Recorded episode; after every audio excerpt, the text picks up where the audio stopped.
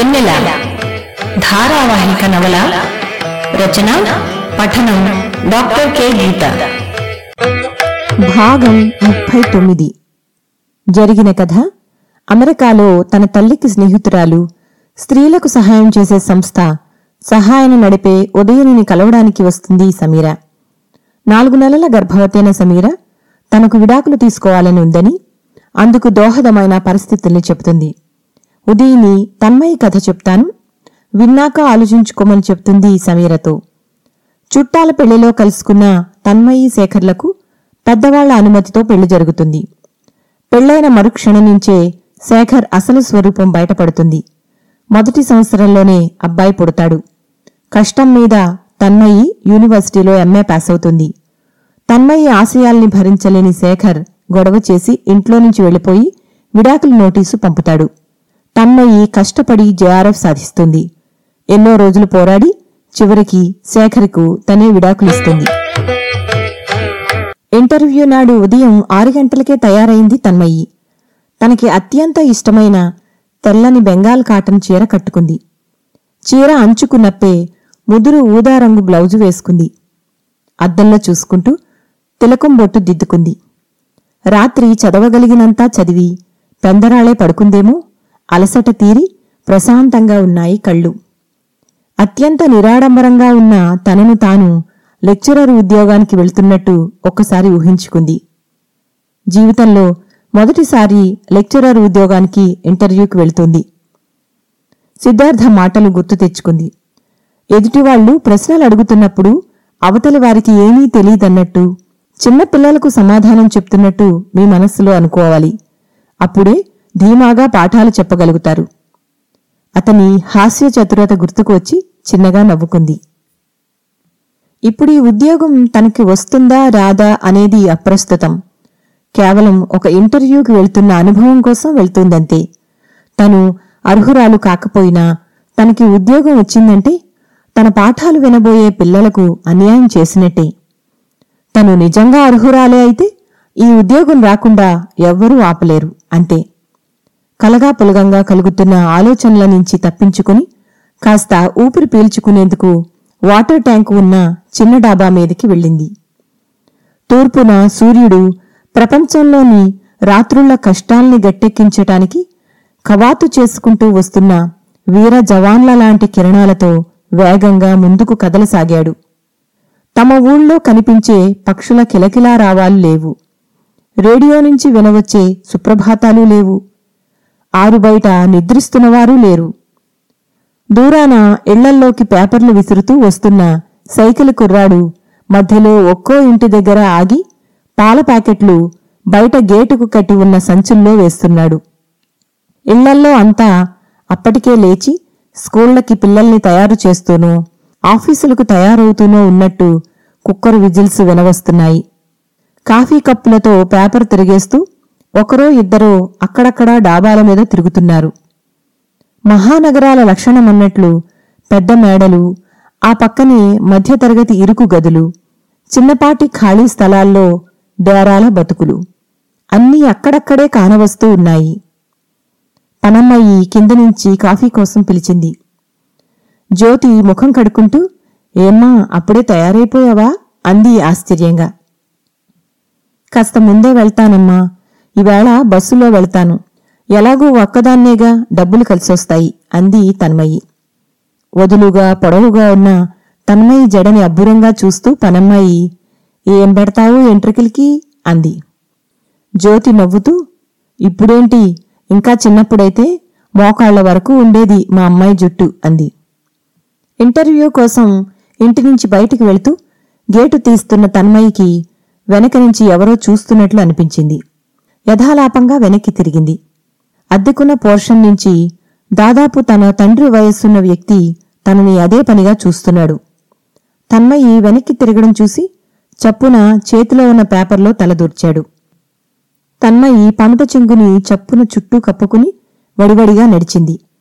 అవకాశం కోసం చూసే మగకళ్ళని పసిగట్టలేని పసిపిల్లేం కాదు తను. చీచి అని అసహ్యించుకుంది. నీ ఇంటర్వ్యూ రేపైపోతే ఎల్లుండి సాయంత్రం బండికి బయలుదేరాలి మనం అంది ముందు రోజు రాత్రి తల్లి. రేపు సాయంత్రం కాదు ఉదయానే ప్యాసింజర్ రైల్లోనైనా సరే వెంటనే బయలుదేరాలి ఇక్కడి నుంచి దృఢంగా అనుకుంది తన్మయ్యి రెండు బస్సులు మారి కాలేజ్ సర్వీస్ కమిషన్ ఆఫీస్కి చేరేసరికి ఇంకా గంట టైం మిగిలింది తన్మయ్యకి గేటు బయట ఒక టీ కొనుక్కుని తాగింది. తనలాగే ఇంటర్వ్యూకి వచ్చిన వాళ్ళు ఒకరిద్దరు తమలో తాము మాట్లాడుకుంటూ ఇంటర్వ్యూల్లో జరిగే అన్యాయాలు చెప్పుకుంటున్నారు. ఎంత బాగా సమాధానాలు చెప్పినా ఇంటర్వ్యూ ఎంత బాగా చేసేమనిపించినా నువ్వు మంత్రిగారికి చుట్టమైతేనో లంచం సమర్పిస్తేనో మాత్రమే ఇలాంటి ఉద్యోగాలు వస్తాయి. మొన్న ఈ మధ్య మా ఊరివాడు గ్రేడ్ ఫోర్ ఉద్యోగం కోసం పొలం అమ్మేశాడు. లంచం ఇచ్చినా పని జరగలేదు. ఉద్యోగం రాలేదు సరికదా పొట్టకి ఆధారమైన పొలం కూడా పోయింది. నడుస్తూ ఆలోచించసాగింది తన్మయ్యి అంటే తనలాగా స్వశక్తి మీద ఆధారపడిన వాళ్ళకి గవర్నమెంట్ ఉద్యోగాలు రావా? కొత్తగా ఎన్నికైన ప్రభుత్వం లంచాల్ని నిర్మూలిస్తామని ప్రకటన చేసింది. ముఖ్యమంత్రికి అంతా భయపడి స్ట్రిక్టుగా నడుచుకుంటున్నారని వార్తలు వింది. అదే నిజమైతేను? లేదా తను విన్న కథలు అబద్ధమైతేను? మనసుకి సర్ది చెప్పుకుంటూ చుట్టూ చూసింది. పొడవైన వరండాలో లైన్లో కూర్చున్న వాళ్ళలో టెన్షన్తో కాళ్ళూపుతున్నవారు కొందరు కళ్ళు మూసుకున్న వాళ్ళు కొందరు. అనవసర పరిచయాలు చేసుకుంటూ ఆరాలు తీస్తున్నవారు కొందరు. మొత్తానికి అక్కడ కూర్చున్న వాళ్ళందరూ ఆందోళనతో చెమటోడుతున్న వాళ్ళే తన్మయి కళ్ళు మూసుకుంది. అజ్ఞాత మిత్రమా ఇంతకాలం నాకు నువ్వే మార్గదర్శివై నడిపించావు. నువ్వు చెప్పు నా జీవిత గమనం ఎటు మారనుందో. నీ ఆజ్ఞను శిరసావేహిస్తాను. తన్మయ్యి పరిచయమైన గొంతుకి కళ్ళు విప్పి చూసింది. ఎదురుగా ప్రభు. అరే మీరేంటి ఇక్కడ? అంది ఆశ్చర్యంగా. ఆంధ్ర యూనివర్సిటీలో కిందటిసారి ప్రభువును చూసినప్పుడు తను ఎంసీఏ చేసి హైదరాబాదులో ఉద్యోగ ప్రయత్నాల్లో ఉన్నానని చెప్పడం స్పష్టంగా గుర్తుంది. ప్రభు ఏదో చెప్పేలోగా తనే మళ్ళీ మీరు ఇంటర్వ్యూకి వచ్చారా? అంది. తల అడ్డంగా ఊపుతూ అహహ మనకంత సీన్ లేదులేండి అన్నాడు. అతని భాష విని తన్మయికి చప్పున నవ్వొచ్చింది. అయినా అంతా ఈ మధ్య ఇలాగే మాట్లాడుతున్నారు. అంత లేదు అంత సీను లేదు అంటూ సినిమాల భాషలో.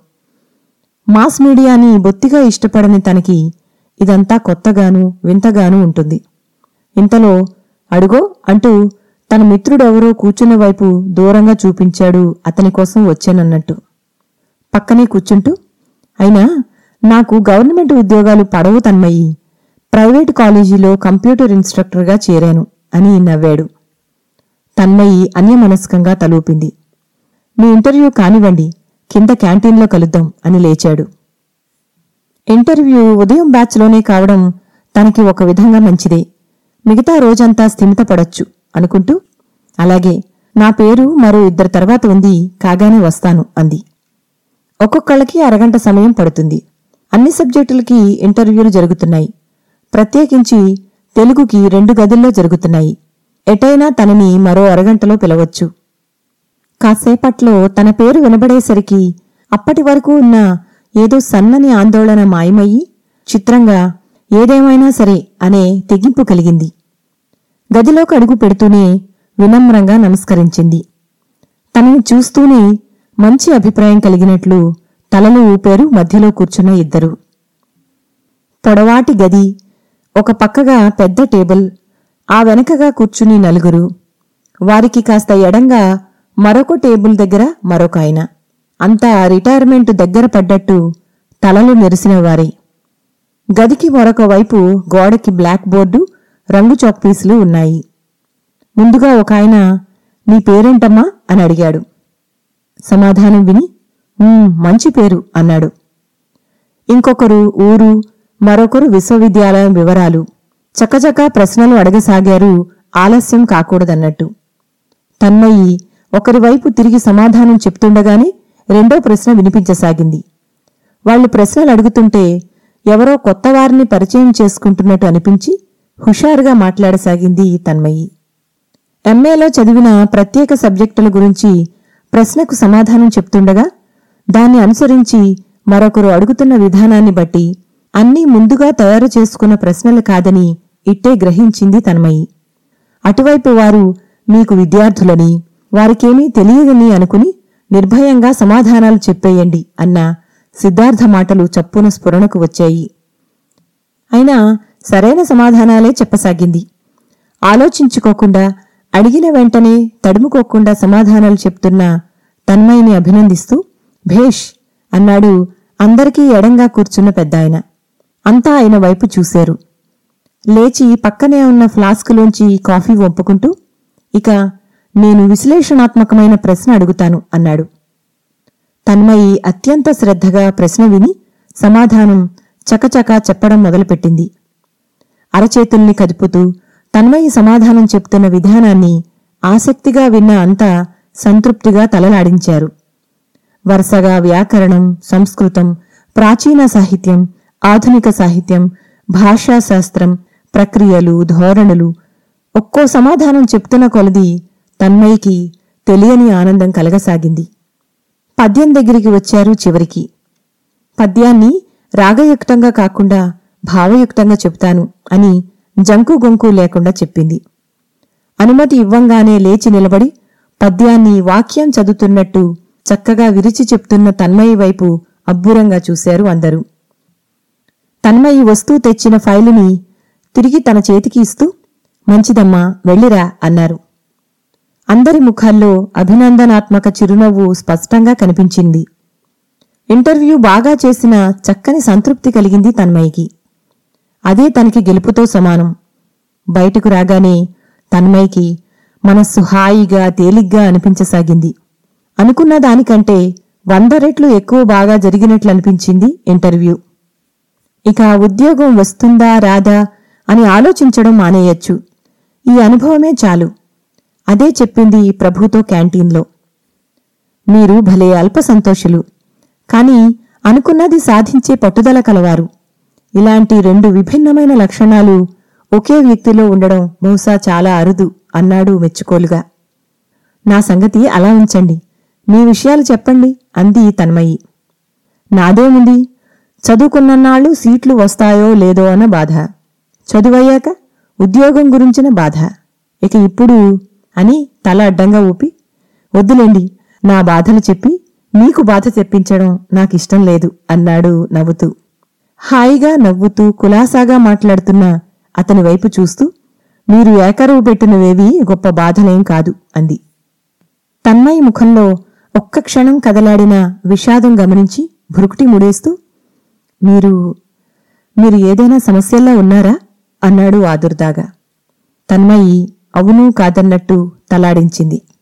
నేను మిమ్మల్ని యూనివర్సిటీలో చూసినప్పుడే అనుకున్నాను. మీరేదో బాధల్లో ఉన్నారని. కాని అక్కడే అడిగే ధైర్యం చాలలేదు. ఇప్పుడు చెప్పండి. నేను మీ సమస్యల్ని ఆర్చలేకపోయినా తీర్చలేకపోయినా అర్థం చేసుకోగలను. కాని మీకు చెప్పాలనిపిస్తేనే చెప్పండి లేకపోతే వద్దు అన్నాడు.